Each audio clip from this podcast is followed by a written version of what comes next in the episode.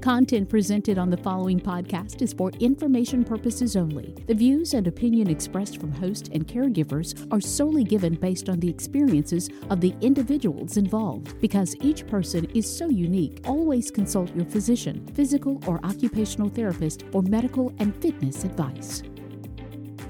Are you struggling to help your aging parents or disabled spouse to do everyday personal care tasks? Are you concerned about them falling or you injuring yourself? What is the task that is so difficult for you to help them to do? You are not alone. We can help. Call in and tell us your challenge. Here, you can receive practical tips and strategies from an occupational therapist and from other caregivers like yourself. And here is your host, Consuela Marshall. Hello, I'm Consuela, and I'm an occupational therapist. And on this podcast, you get to learn about your role as a caregiver. You get to embrace your limitations, learn how to best provide for the needs of your loved one in a safe and efficient manner. And you get to know that you're not alone. Look, every caregiving story is so different, and it's you who get to write that caregiving story for your life. You get to learn how to take care of your loved ones. You get to learn how to accept that you cannot do it all. And you get to learn what to let go. And you get to learn how to what to pick back up. How to pick back up your life. How to walk in tune with your life while also caring for your loved one. Look, I believe you can still find a way of taking care of your loved ones while also taking care of yourself. So stay tuned. We've got some caregiving to talk about.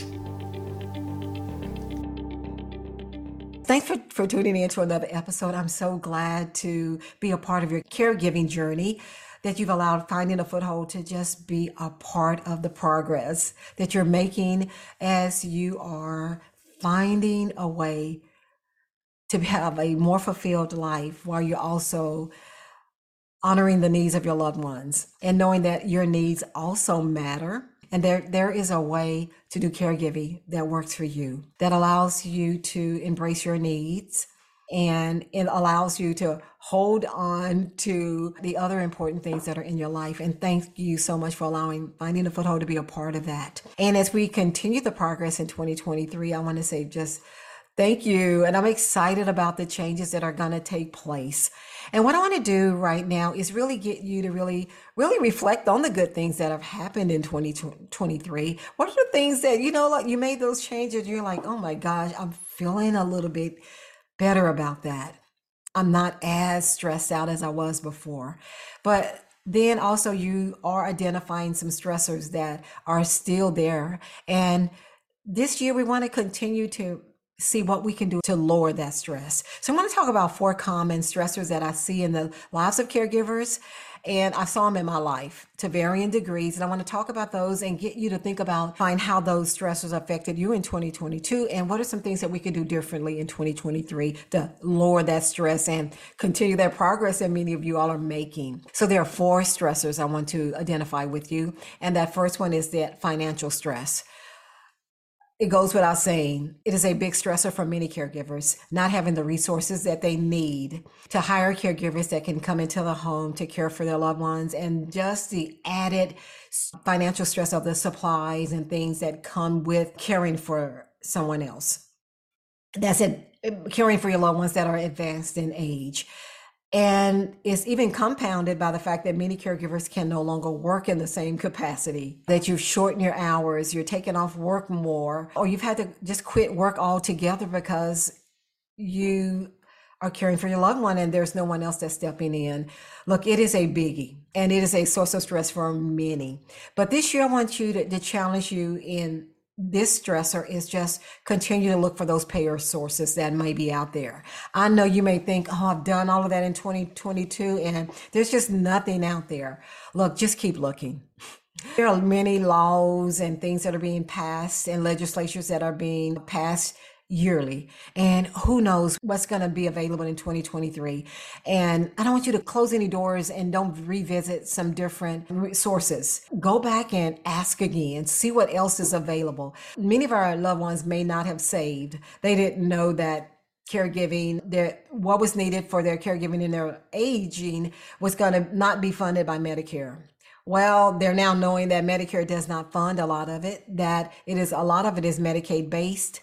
But there are also some areas of Medicaid funding that allows for funding of certain things, even in those higher income brackets. So do your research, do connect to local organizations that can can give you a little guidance. Don't write anything off. Look, get fresh eyes for this year and see what's available to you this year in the way of looking at VA benefits. I know in the past it's always been if they served in war times that they may qualify for that in-home care or other fundings, but things have changed. There are also benefits for those who may not have served in those war times. Look, I'm not the expert on it, but there are many people. Connect with those people who are on the social media accounts that specialize in veteran affairs and getting funding that know all the red tape that can get through these these application processes speedily so that you can get the money that you need right away. So look, don't discount that. Look at those resources.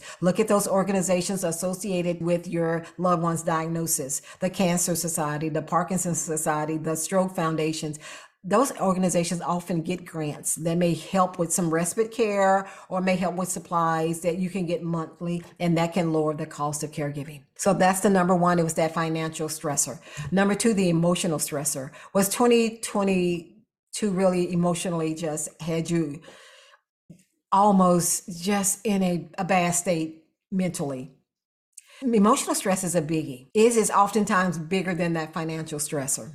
You know, Believe it or not, there are some people who don't stress out about the finances because everything was in order. The funding for the long term care, all of that was right. But they have a parent that is so emotionally dependent upon them that they only want the son or the daughter to do everything for them. Even though they're in a facility and doing things that, that they have this need to call the son or the daughter to be there constantly. And that emotional stress of catering to a, a parent that emotionally is so needy or that husband that is so needy. It, it was the big stressor for some caregivers in 2022. What are you going to do different? Is it that that person may, you may need to talk to that person's doctor about some anxiety medications or looking at options for counseling for them or for you and trying to get to that, the root cause, especially if you're that caregiver that you are emotionally attached to your loved one in, in the way that you feel like you have to do everything for them, that you have to get their approval, that you want to keep doing one more thing, one more thing, one more thing because you're trying to show that you love them and it's never enough. You do something, they want you to do something else. You do something and it's a non-ending cycle. Maybe it's time that you can seek some some support from a mental health counselor that can really talk through the why you are responding in certain ways. And then for many of you all, you just need to know you don't have to do it. Many of us, and, and for me, I didn't need the counseling, but you know, it just had me coming to the realization that, you know what, I don't have to do this. Doing things in a certain way is not the way that you prove that you love someone.